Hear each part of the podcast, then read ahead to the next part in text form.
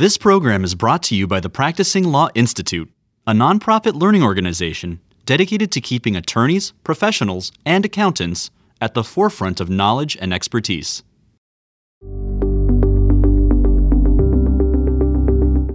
In case you haven't noticed, digital assets, including cryptocurrencies, have experienced explosive growth in recent years.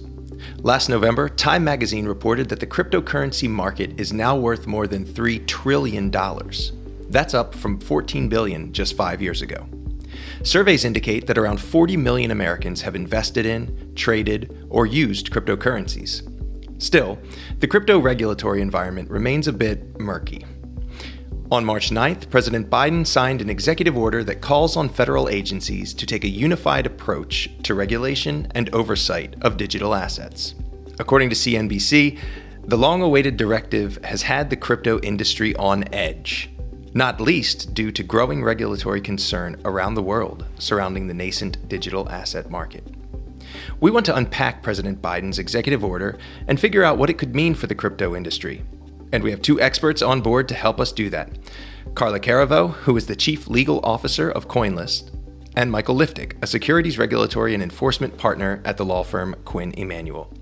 Join the crypto conversation today on Insecurities.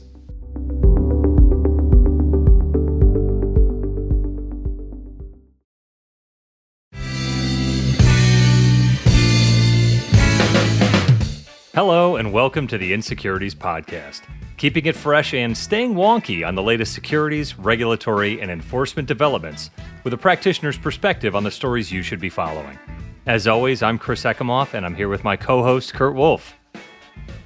It's good to be with you again, Chris. You know, I love it when our episodes address hot topics that are playing out in the real world in real time, like the topic we're talking about today. Fresh and wonky. Fresh and wonky, absolutely right.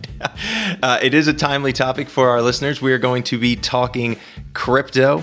Of course, this isn't the first time we've talked about cryptocurrencies, digital assets, distributed ledger technology, and initial coin offerings here on Insecurities. Listeners, you can always go back to episode 15 to hear our conversation with Teresa Goody Guillen, Uzman Shaikh, and Jason Somensato about everything from DLT to ICOs. But the digital assets and crypto space continues to be a hot topic, and the Executive Order on Ensuring Responsible Development of Digital Assets, which is just a couple weeks old now, is certainly one of the most talked about developments in the space. I'm excited to have Carla and Michael on the show today to help us make sense of the order and peek around the corner with us to get a sense of what might be coming down the road. The big question we want to answer today: will the Executive Order on Ensuring Responsible Development of Digital Assets bring order to the regulatory chaos for crypto?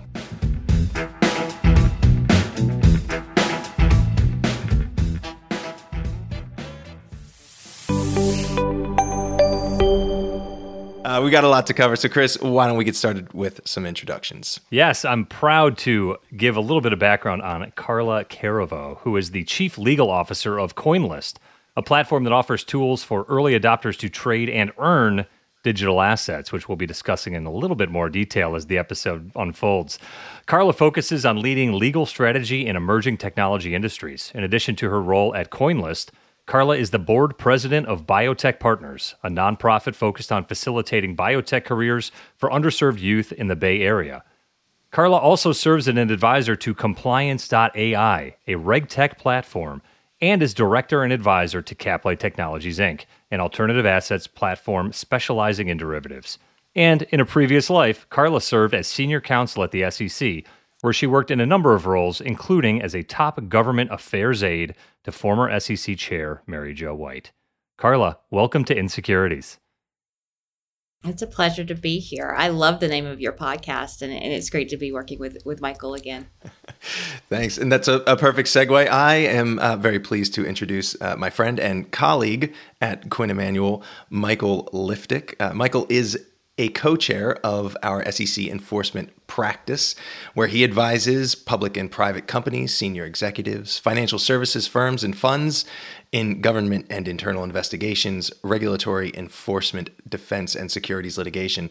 Michael also devotes a significant portion of his practice to the digital asset space, where he advises exchanges, issuers, and other developers in SEC inquiries and above-the-fold crypto litigation. Before joining Quinn Emanuel, Michael served as the Deputy Chief of Staff of the SEC and as a senior legal advisor to Chair Mary Jo White. He also served as the SEC's representative on the Financial Stability Oversight Council, the FSOC, which we're going to hear a little bit about later.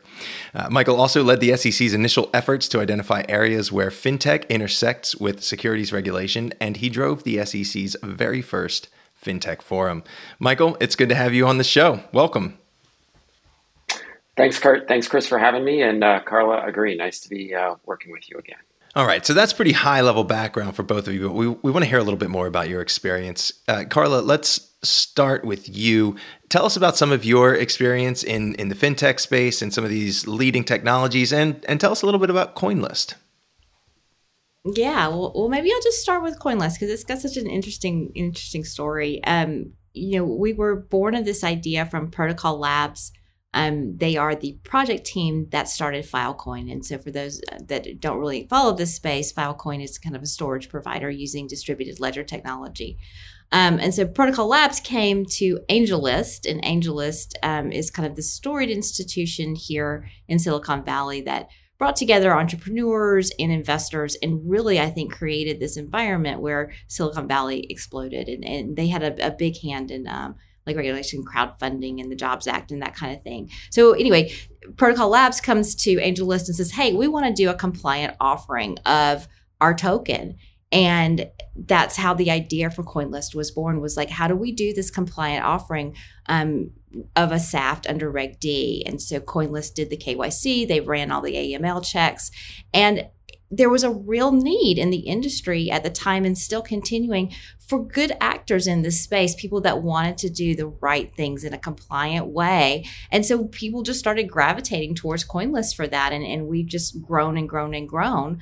So now that, we have a trading desk, we have an exchange.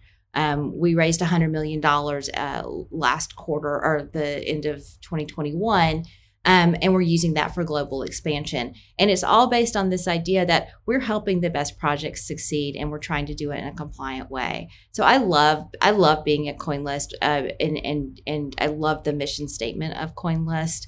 When I was at the commission and really working with Michael and Mary Jo and others, we were trying to figure out, like, how do you allow things, to move forward in a good way, be innovative, but also think about things like consumer protection. And I feel like CoinList is exactly that. And then just generally, when I left the commission, I started, thinking about what's not happening in this industry and in fintech generally. And honestly, it was just regulators unable to talk to the entrepreneurs, unable to understand where they were coming from, and vice versa. And so I'm hopeful that I'm a little bit of a bridge there. And that's kind of my career goal anyway. Michael, we talked a little bit about your background up top, but, your practice in the digital asset space, I'm sure, has evolved with the clients you've worked with over the past few years. Any war stories you can share, or maybe talk a little bit about that progression? Yeah, that's a great question, Chris. And as Carla alluded to, I've been thinking about crypto and crypto regulation since about 2013, when the SEC first started trying to wrap its arms around, gosh, what is this Bitcoin? What do we need to be thinking about? And the evolution as it learned about more and more digital assets and distributed ledger technology and its potential implications for consumers, for investors, for markets. Since I've been in private practice at Quinn Emanuel for about 5 years, a decent chunk of my practice has always constituted working with various digital asset platforms. And there has been an evolution. Starting in 2017, 2018, a lot of the action was around ICOs.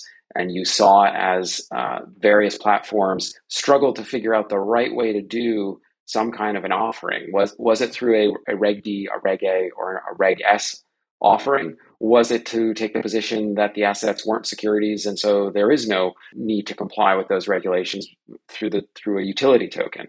And grappling with those issues. As the space has evolved, you see more and more digital asset platforms are focusing on decentralization and trying to figure out how do they raise money early stage, be still yet connected to a token, and then when they launch as near as you can to a decentralized state. that obviously poses its own challenges. The phrase I'm using these days is, you know, there's no such thing as the virgin birth of a token, except for maybe Bitcoin. And so somebody's got to be behind these platforms. And how do you advise compliance with the federal securities laws and other regulations? And then what we're seeing more and more as our practice has evolved from a pure regulatory defense, SEC actions and others, investigations, to a counseling role where companies are recognizing that they need to get this stuff right at the beginning rather than wait for defending themselves when it's sometimes too late. So we increasingly are doing more and more upfront counseling and helping digital asset players, layer ones, exchanges, et cetera, structure their business in a way that's attempts to comply with the various regulations. And there's the challenge, right? And then I think we're going to get into it, is it's a very hard area to advise, because I've been very outspoken, and others have been as well, that the SEC and other agencies have not provided sufficient guidelines or guardrails as to how to conduct, other than, you know, essentially a we'll let you know when we see it type of approach. And it's worth mentioning that the other area that emerges in this space is increasingly more private civil litigation.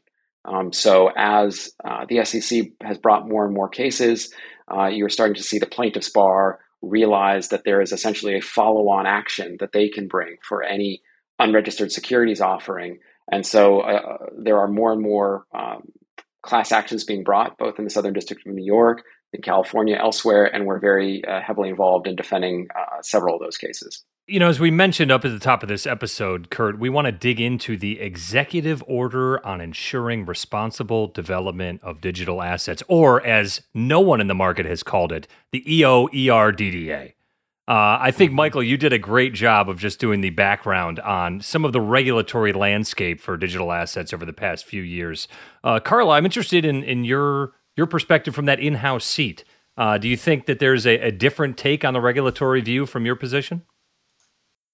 No, I mean, it's so challenging for us, and Michael laid it out beautifully. You know, here in the U.S., we as exchanges, we have the federal scheme to worry about, right? So we have certainly FinCEN and the IRS and the SEC and the CFTC, the CFPB even, but it bears emphasizing that we also have a myriad of state regulations and rules that we have to comply with, right? And all of those are different. And it's really challenging sometimes to make sure that you are walking the line across all of those different types of regulatory schemes. And sometimes, like with New York, they are actually harder than the federal schemes are. So, you know, I think that we need to pay attention to that too. And also, you know, we are very much focused here on the U.S., and the executive order is about the U.S., but as an exchange and considering this technology, it's an international focus, right? And this technology does not believe in borders. So we have to certainly pay attention to what's going on here, but it doesn't mean that we can let our guard down everywhere else either. Thanks, Michael, and thanks, Carla, for setting the scene a little bit. I think with that context, we can go ahead and jump in and talk a little bit about President Biden's recent executive order. The backdrop, and these are my words, certainly not language in the executive order, is that the digital assets and cryptocurrency industry has for years existed in kind of a regulatory gray space. But the industry has gotten so large that the government needs to decide whether and how it wants to regulate the space. To that end, the executive order calls on a host of federal agencies to collaborate on a unified approach to regulation and oversight of digital assets. According to a White House fact sheet that describes the order, President Biden's directive is, quote, the first ever whole-of-government approach to addressing the risks and harnessing the potential benefits of digital assets and their underlying technology, end quote. The order sets out 6 key priorities. First, consumer and investor protection. Second, financial stability. Third, illicit finance. Fourth, U.S. leadership in the global financial system and economic competitiveness. Fifth, financial inclusion. And sixth, responsible innovation. To develop a unified approach in those areas, the order directs various agencies to assess risks, prepare reports, and develop policy recommendations. There are a lot of different takes on the order. For example, a senior fellow at the Brookings Institution called it, quote, more of a call to action than a specific game plan, end quote. We won't offer our views on it. That's what our guests are here for. So, Carla, let's come back to you. We'll talk a little bit about some of the details in a minute, but high level, how would you describe the order? I mean, is this a research project or is this a regulatory reformation?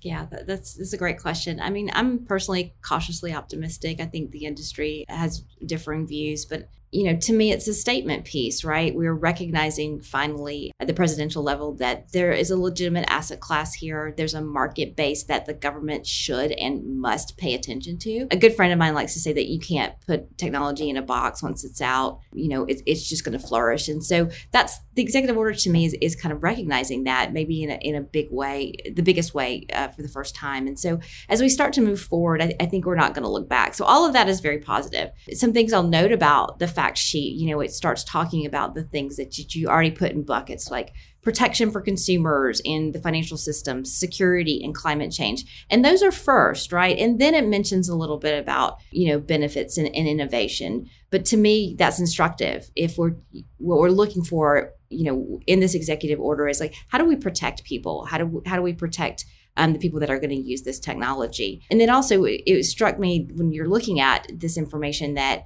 it's really about, you know, how can this technology benefit the U.S. and not necessarily the industry itself? Mm-hmm.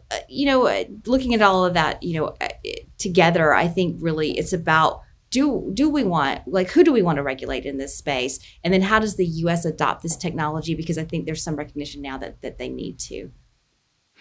Yeah, that's interesting. I was actually talking to a friend who is a practitioner in Canada and does some work in the space. And he was saying, it's going to be crazy if we start to see things coming out of the U.S. that are entirely U.S. centric. You know, you need to play ball with the rest of the world because we're doing this stuff too. And crypto just sort of doesn't honor national boundaries, right? It's sort of everywhere at the same time. So it's interesting that this is kind of a U.S. focused order. But with that, sorry, I'm stealing everyone's thunder. Michael, I'd like to get your take, sort of high level. What do you make of this order? Yeah, I mean, I would agree with how Carla described it. It is a significant first step. A lot of us who have been dealing on the regulatory side for some time now have been clamoring for clarity, for a whole government approach, not just leaving it up to which agency can be the most aggressive at any given time to own the space. So it would be the height of cynicism to turn around and criticize the executive order up front. I'll do that maybe towards the end. But I do think that it is a recognition that this is there's a really wide waterfront to cover. The executive order tries to do that. I think, the topics that you listed there, Kurt, is fairly well encompasses almost anything you could think about. The question is whether the government really can execute on the broad mandate that the president set out for it. Can it really wrap its arms around all of these aspects at the same time? But I do think it is an important step, particularly as Carlos mentioned, given the international aspect of crypto. What you are seeing in the space now is the lack of certainty and predictability in the U.S. is leading lots of projects to just simply deliberately stay offshore. There are many projects where if you go to their website, it'll say, sorry, you're in the U.S., you can't access this project. That's actually a very sound regulatory approach right now. Don't participate in the U.S. because it's unpredictable what will happen.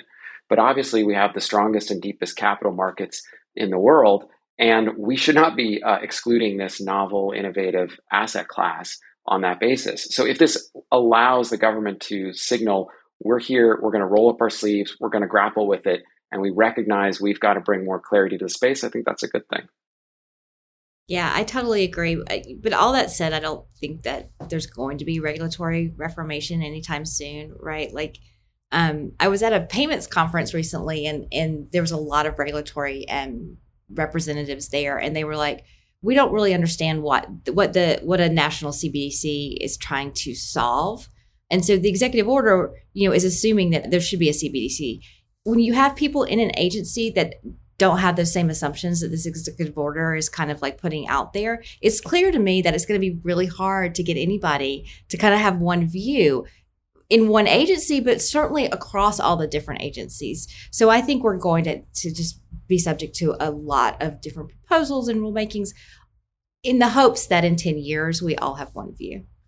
Yeah, Carla, you hit on a note, and Kurt, you brought it up as well. There's going to be a considerable amount of coordination and cooperation due to this executive order across regulatory agencies and that whole government approach. That said, I think I have a little bit of a confession to make. Kurt and I sometimes assign each other difficult segments of our podcast episodes based on side bets. And since his Richmond Spiders are this year's Atlantic 10's men's basketball champions, and my St. Bonaventure Bonnies didn't even make the weekend in that tournament, it's on me to list the agencies and government officials named in that executive order. Those are, in no particular order, the Secretary of State, the Secretary of the Treasury, the Secretary of Defense, the Attorney General, the Secretary of Commerce, Secretary of Labor, the Secretary of Energy, the Secretary of Homeland Security, the Administrator of the Environmental Protection Agency, the Director of the Office of Management and Budget, the Director of National Intelligence, the Director of the Domestic Policy Council, the Chair of the Council of Economic Advisors, the Director of the Office of Science and Technology Policy, the Administration of the Office of Information and Regulatory Affairs, the Director of the National Science Foundation, the Administration of the United States Agency for International Development, representatives of the Fed, the CFTC, the FTC, the SEC, the CFTC, the FDIC, and the Office of the Comptroller of the Currency. Yes. That's a lot. All right, now back to the regular take. That's a lot. If you could still see me, Kurt, I did not pass out. Yeah. It is on me to list the agencies and government officials named in the executive order. Those are the Secretary of State, the Secretary of the Treasury, the Secretary of Defense, the Attorney General, the Secretary of Commerce, the Secretary of Labor, the Secretary of Energy, the Secretary of Homeland Security, the Administrator of the Environmental Protection Agency, the Director of the Office of Management and Budget, the Director of National Intelligence, the Director of the Domestic Policy Council, the Chair of the Council of Economic Advisors, the Director of the Office of Science and Technology Policy, the Administration of the Office of Information and Regulatory Affairs, the Director of the National Science Foundation, the Administration of the United States Agency for International Development, and representatives of the Fed, the CFPB, the FTC, the SEC, the CFTC, the FDIC, and the Office of the Comptroller of the Currency. Michael, in your background, you've had experience in this kind of cross-agency collaborative body. As noted, you were Chair White's deputy to the Financial Stability Oversight Council, or the FSOC, which was created by the Dodd-Frank Act and brings together representatives of Treasury, the Fed, OCC, CFPB, SEC, FDIC, and CFTC, among others, for the purpose of monitoring certain risks to the U.S. financial sector. Based on your experience, how confident are you, Michael, that this laundry list of U.S. government agencies will be able to work together effectively on digital assets executive orders? Yeah, I mean, I think that's the key question to all of this, Chris. That laundry list that you impressively read is really quite something. I think a better question is what agencies are not included, and it's probably a shorter list.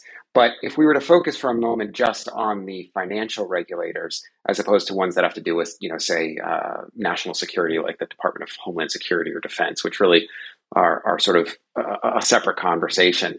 The FSOC, I think, started from an admirable place, which is to say these agencies need to talk to each other. They need to coordinate as risks to the financial stability of the United States emerge. And it came out of Dodd-Frank because these agencies, a lot of them were caught flat-footed during the 2007-2008 financial crisis. I experienced FSOC in all of its glory and all of its I guess I would call it maybe sort of the seedy underbelly of the government, as you see that at the end of the day, agencies can be quite turfy. And what matters most is if you are treading in someone's space, they don't like it. The FSOC functions at its best, in my opinion, when it is truly focused on financial stability risk. So there were moments where I was working for Chair White where we saw FSOC function very well. So, for example, around Brexit, there was a devaluation of the yuan that happened. Big global events that have impact on financial stability, seeing those agencies come together, share information, get on calls, have planning, have plans in place as to how they're going to deal with it. That's where they do well. What I don't think FSOC does as well is when you take 10 regulators, you put them in a room and you say, now be a regulator.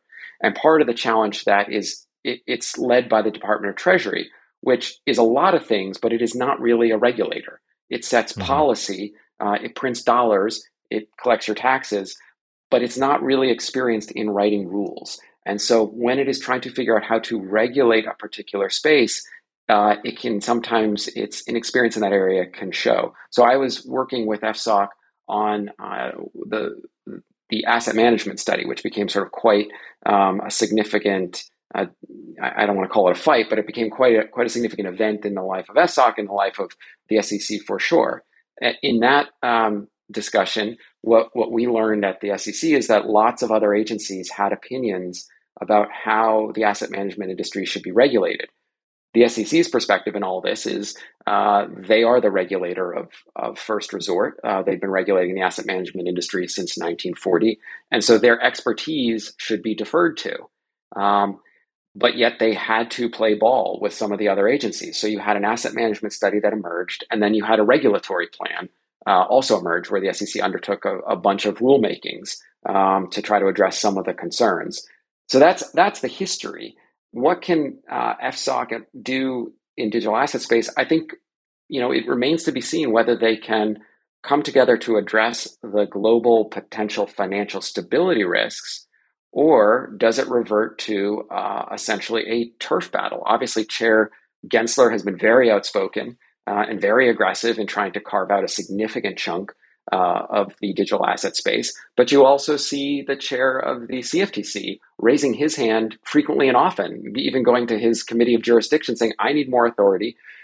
He says the CFTC should regulate the cash spot market for digital assets. That would run in, nobody's really said this directly, but it would run in direct conflict with what the SEC is trying to do in regulating digital assets. So it remains to be seen whether the FSOC becomes basically, a turf battle, or whether they can rise above that and try to figure out the more, global challenging policy issues. Carla, as someone who may be subject to some or all of those regulators at CoinList, do you agree with Michael that there's going to be this kind of land grab between the regulators themselves, or do you see maybe a rosier picture? No, I think it is entirely land grab. And I think that, Chairman Gensler has kind of put the stake in the ground because no one else has wanted to take it, honestly, or felt, impassioned to take it. But this executive order gives them a platform now, right, to actually ask for more jurisdiction. And so we'll probably see some fights between the Ag Committee and Senate Banking going on about, who should have jurisdiction here. Can I come back to something that Michael said about FSOC, though? Do you think that they are going to name one of the stable coins as systemically important? And do you think, as I understand it, and you correct me if I'm wrong, but there isn't actually anything else named right now, right? There was always the litigation, and so everybody's just kind of fallen from the wayside. So it would be only the digital asset space that's really subject to this designation. Is that right? Yeah, that's a great point. FSOC's work during the Obama administration was to name particular companies for designation as systemically important. There are what they call the GSIBs, that the largest banks remain designated, and they can't, based on their size, ever get out from under that. And so they're subject to heightened scrutiny by their regulators, the Fed, the FDIC, and the OCC. But there were designations for, there was AIG, there was Prudential, there was MetLife. All of those have been undone for one reason or another. GE, actually, at one point was also designated. All of those have been undone either through litigation or because a later version of the FSOC determined to undesignate them. So I think you're absolutely right. One of the things that came up a few years ago when FSOC was looking at the asset management space is, do you designate entities like an AIG or a MetLife, or can you designate activities such as asset management? I think what FSOC will be grappling with here is, could they designate an asset class, stablecoins, as systemically important, rather than going after one particular coin or another? And I think one of the things that I learned that is sort of worth bearing repeating, and I also think it's something that the folks who work on FSOC need to remember, is when you're talking about the financial stability of the United States, it's the law of very large numbers. So I believe, I could be wrong about this, but my memory is that MetLife, when it was designated, had something like 90 million policyholders, life insurance policyholders, which is, you know, not quite a third of the country, but it's a very significant number. So you can see that there's a lot there. I'm not sure that any particular token other than, you know, even Bitcoin that rises to the type of numbers where you can actually impact financial stability. I do think as an asset class, when you're talking about trillions of dollars across the asset class, that's significant. But as we all know who follow the space, you know, it's not likely that any one event would take all of them down, even though they tend to move roughly in tandem. But I don't know that there'd be any one stablecoin out there that is big enough to pose a risk to financial stability. So do you think that they might do it by asset class then, like all stablecoins? Would that be revisited? Or is that a likelihood? That's what I think they'll be grappling with. And I think that they will realize that if they start to cherry pick, whether it's a stablecoin or whether it's Bitcoin or Ether, you go to any particular coin, it just won't write. It won't be credible to say that you know, anything that happens to this particular asset could actually pose a risk to financial stability. So I do think an asset class-based approach is something they'll be looking at. And whether that's because, as you said, maybe there's sort of already momentum behind a CBDC without that discussion even happening, right? Is this something that should happen? It's almost like, well, now that it's happening, let's think about it. So does it try to say, well, if there's going to be a CBDC, there should not be other types of stablecoins out there? Or what is the function of other stablecoins and what risks do they pose to a CBDC? And then the other question could be, are there activities, coming back to activities, that tokens engage in or that digital asset platforms engage in that systemically cause concern, whether it's the flow of funds or the, like I said earlier, the anecdotal evidence that they tend to move in tandem as an asset class? Is that something that would be of concern to FSOC? I will say one of the things that I think folks in the industry need to be thinking about is the right way to approach FSOC. Again, one of the things that I experienced is you have a lot of regulators with a lot of deep expertise in their particular area, but that doesn't mean you have people who are deeply expertise about digital assets or stablecoins or digital exchanges. And so I think the industry needs to figure out the best way to educate FSOC because as Chris mentioned, I was on the deputies committee, which is essentially a designee by the principal of the agency. We used to get in a room every 2 weeks in a conference room in the Treasury building and talk about stuff. And I might bring my particular expertise and perspective, and my colleagues at the other agencies did as well. But it doesn't mean that we're all experts in everything. And so the more education I think the industry can bring to bear and get in front of FSOC and explain to them, you know, both the big picture and the nuances behind all of it and the challenges that people like you, Carla, are facing as you're trying to run a compliant business and where is the friction in the joints and making them really focus on that point as opposed to, you know, what they might be sort of more, you know, reading in pop culture, making sure they're really well informed about the facts, the current state of play and the business challenges that you all face. Just two quick points of clarification before we move on. We've been using the term CBDC for those who may not be practicing in this space or interested in more. That is a central bank digital currency. I'm sure, Kurt, we can have a whole episode on CBDCs generally, but if you're interested in reading up more on that. Second point of clarification, Carla, if you want to be our guest podcast host, anytime you may interview any of our guests, and whenever Kurt needs to tap out, I'd be happy. I'm actually just getting free legal advice from Michael. You know, this is all what this is about. It really has nothing to do with the podcast. Anybody who has a concern with that, please listen to the very long and quickly spoken disclaimer at the end of this. So. This is like the third episode in a row, Chris, where you have offered to replace me with one of our guests. I think it means we have awesome guests. I'm going to not do this personally. I'd be worried if I were you, Kurt. The 2-year itch, Kurt. We've got the 2-year itch here. I don't know if it's going to keep working out. Yeah. Okay.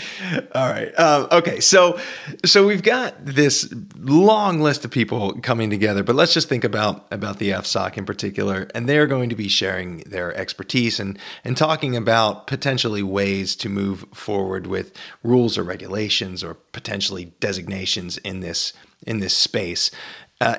It seems like something is going to happen here. Maybe it won't be as unified as President Biden would like. Maybe some of the agencies decide to go it on their own. But I think something's going to happen. And Brett Harrison, who is the president of FTX US, sort of alluded to this in an interview with Neil Cavuto on Fox just days after this executive order was released. And here's what he had to say, quote, "Some amount of regulation is important to allow institutions to come in and feel confident in being able to put their money into this emerging space," end quote. I think what he was imagining is that if we can end up with a regulatory framework where institutional investors feel comfortable, that more money will start to come into digital assets or into the cryptocurrency space. But I think at the core of that is this notion that some amount of regulation is important. And so my question for you, Carla, let's get the in-house perspective. Do you agree with that?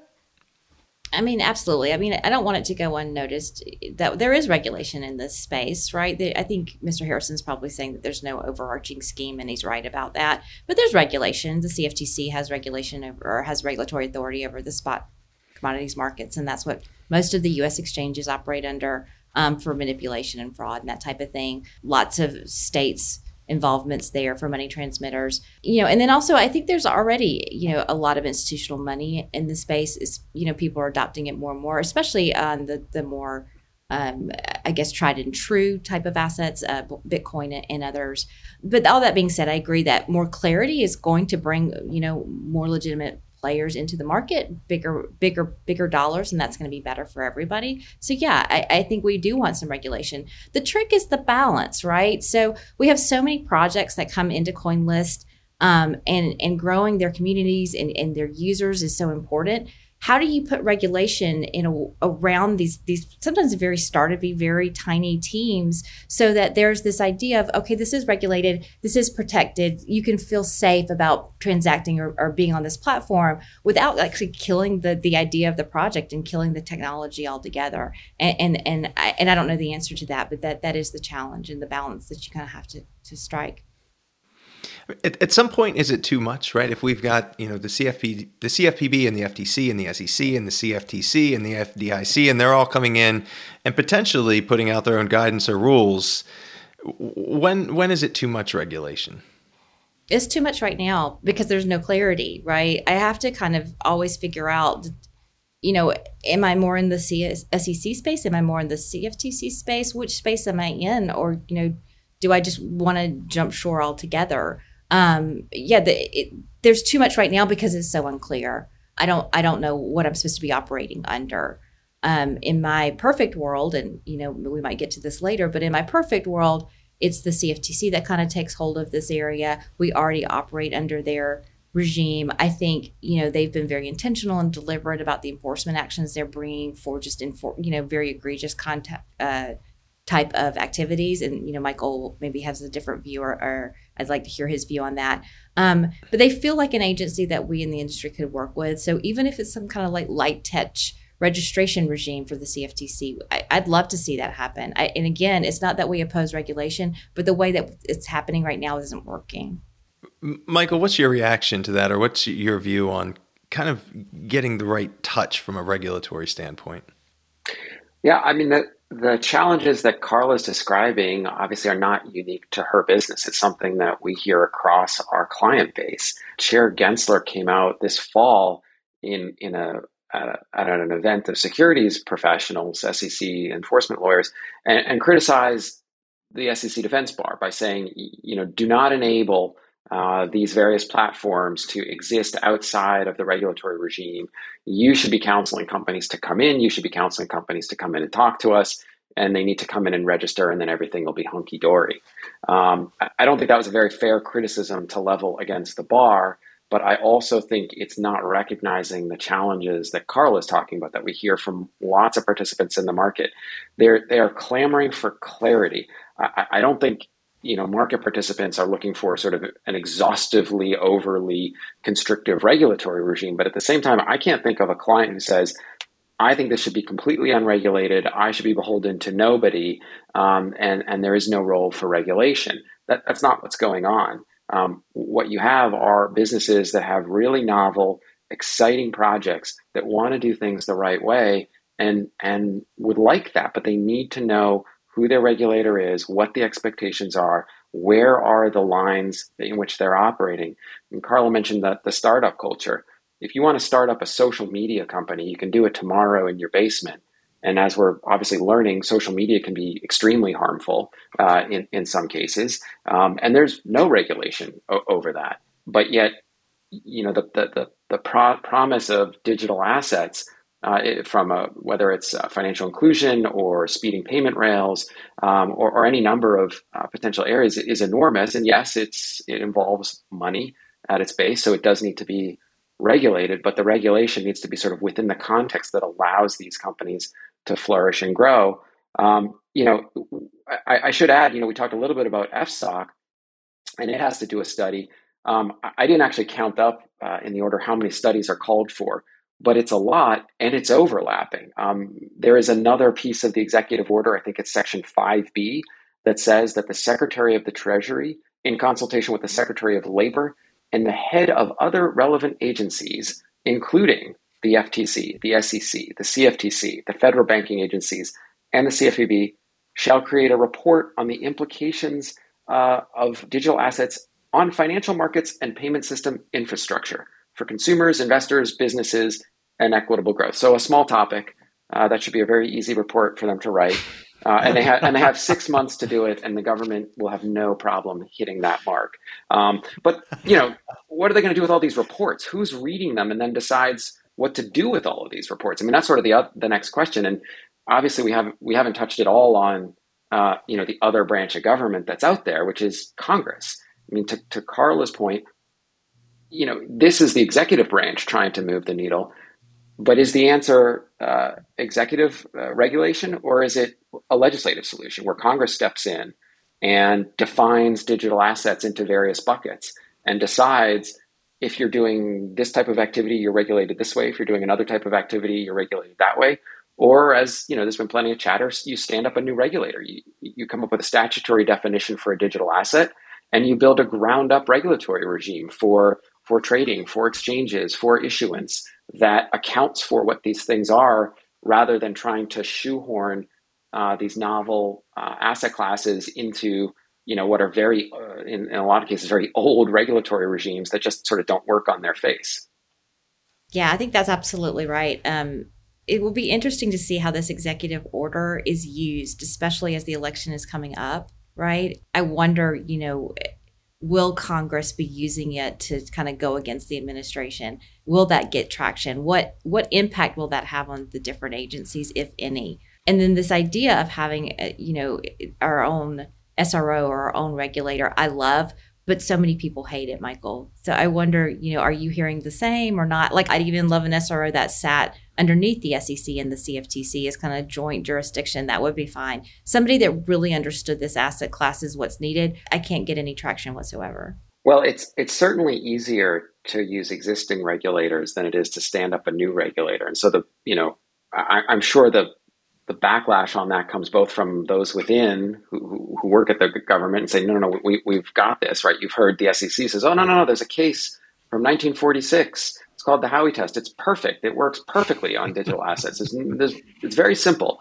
And then you also have, I'm sure those within the industry that sort of say like, well, this is a devil you know type situation.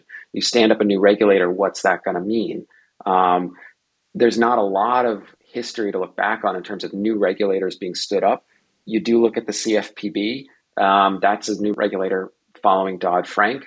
I'm not in a position to sort of judge the CFPB's effectiveness or not. There's been a lot of challenges to its structure that have come and spent a lot of time just sort of litigating its own sort of right to exist. But I actually, quite frankly, I agree with you. I'm in favor of either a new regulator or, a good point, an SRO that is sort of jointly overseen by the SEC, the CFTC. And I think I think the role for legislation could simply be to define things. So to the extent that the dynamic in Congress is the last thing that Congress wants to do is create a new agency that requires new funding that will take years to roll out new rules, you could legislatively define things and make it clear who the regulator is for which activities, for which asset classes. And I don't think it would be all that challenging to create legislation that defines a digital asset in a way that allows them to be issued and traded without running afoul of all of the federal securities laws. I think we found our new careers, Michael. We're going to stand up this new regulatory agency. I think. Yeah. That's exactly it. That's right. Breaking news on the Insecurities podcast. That's what we love. Yeah, my phone has not been ringing off the hook seeking my input on this question. Well, it will soon. It will soon. As soon as this airs. All right, Michael, you mentioned a moment ago that the executive order calls for a bunch of reports. And I think, Carla, you spoke earlier about some of the deadlines that are being imposed. They're all over the board. Some things you have 180 days, some things you've got up to a year. In any event, I think the deadlines are a little tighter than what might be reasonable. I guess my big question is, after all the reports have been submitted, what do you think, Carla, what do you think will be the outcome? What is the upshot of this executive order? Yeah, I'll just comment on your 180 days. It's funny because in crypto land, 180 days is like forever.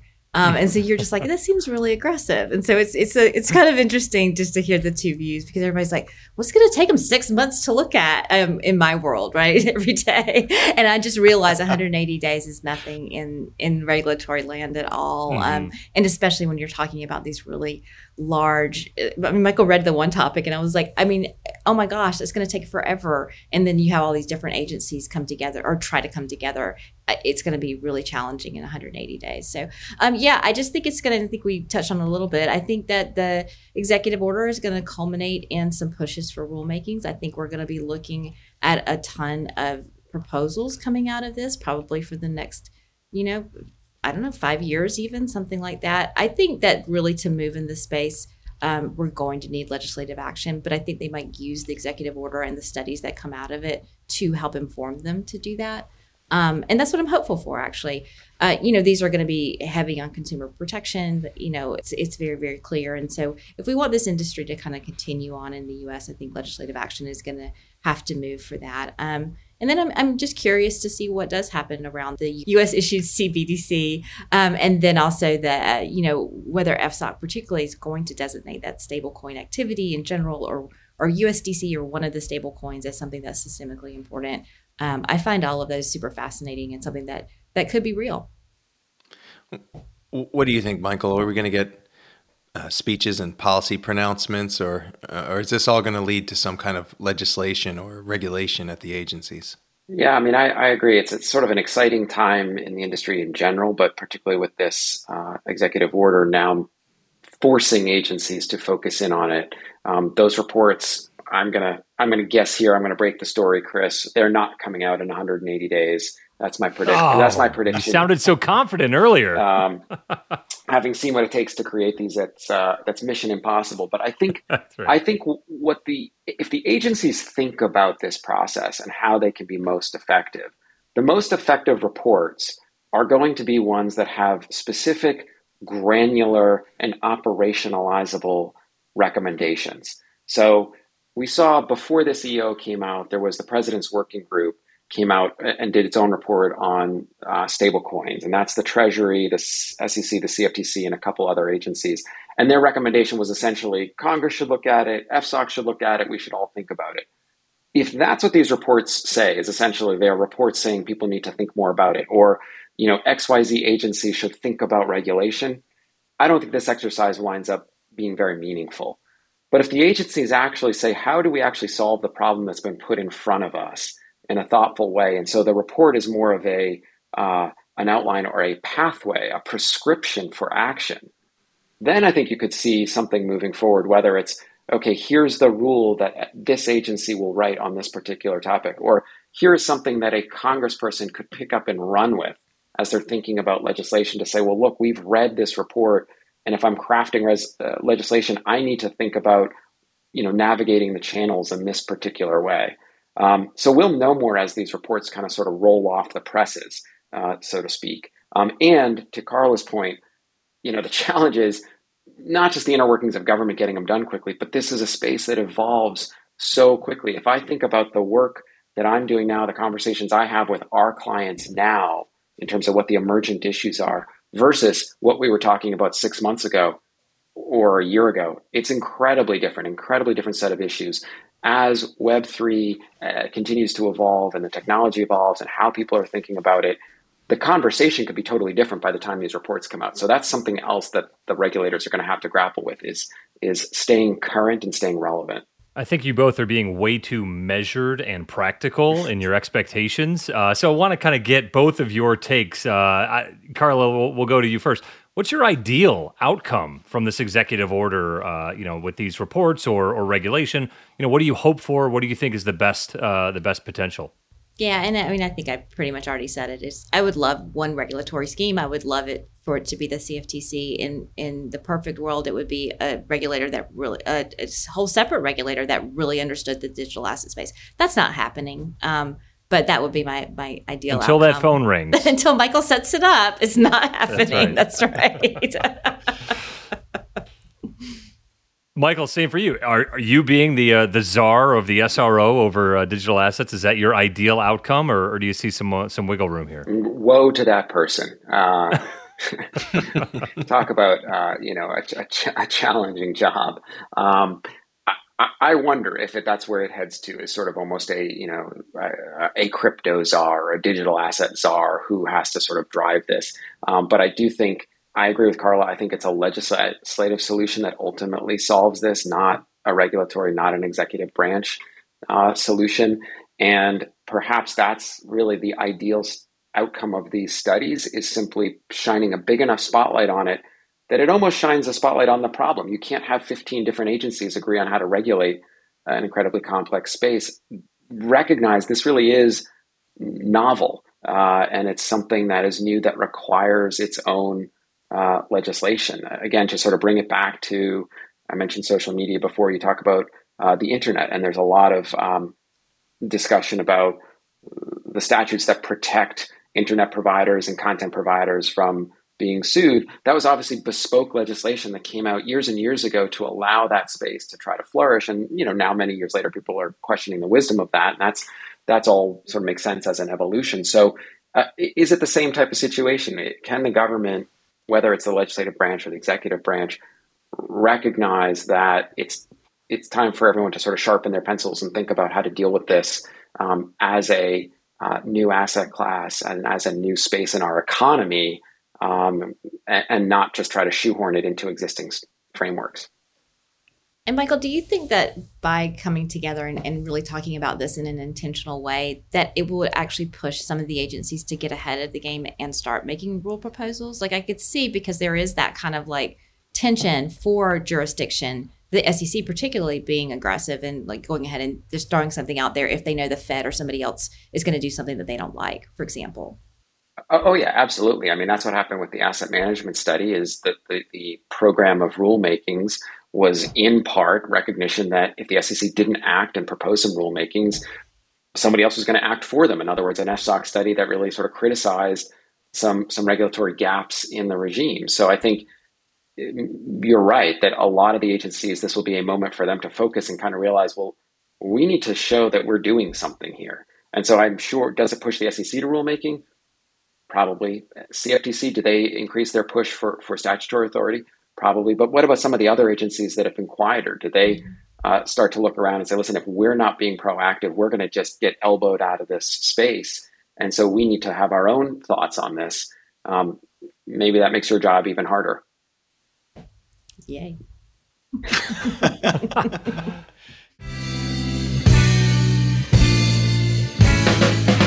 Well, want to thank both Carla and Michael for coming on. We've really enjoyed the conversation. I think you've given regulators as well as those folks, listeners interested in this space, a lot to chew on. Any final thoughts? Carla, you first before we sign off for the day? Yeah, I mean, I hope that regulators will keep an open mind about a true open mind, right? I think so many regulators have just kind of written this whole space off as fraud.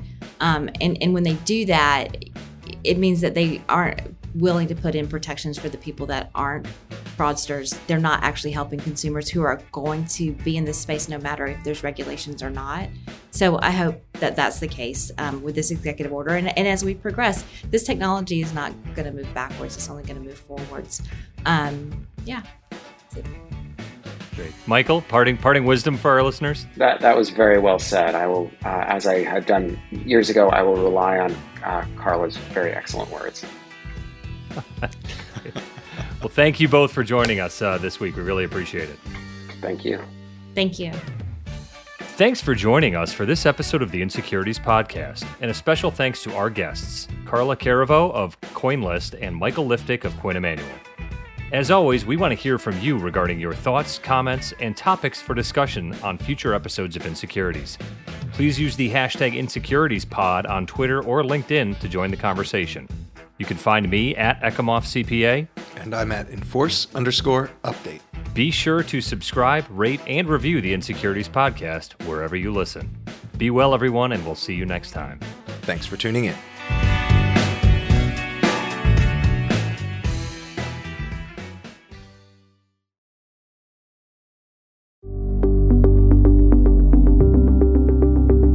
Thanks for listening to Insecurities, a podcast from PLI, the Practicing Law Institute.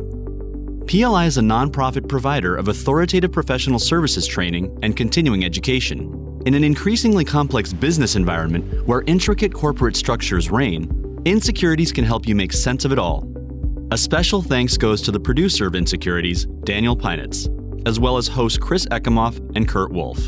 For more information about PLI's SEC Institute, or to view hundreds of hours of fresh and relevant on-demand programming covering changes within the security sector, visit pli.edu/membership and sign up for a privileged membership. These recorded materials are designed for educational purposes only. This podcast does not constitute legal, audit, tax, consulting, business, financial, investment, or other professional advice, and it does not create an attorney-client relationship. Please consult a qualified professional advisor before taking any action based on the information herein. Furthermore, the views and opinions expressed in this podcast are solely those of the individual participants. These views are not the views of the hosts or their employers. Users of this podcast may save and use the podcast only for personal or other non-commercial educational purposes. No other use, including without limitation, reproduction, retransmission, or editing of this podcast may be made without the prior written permission from PLI.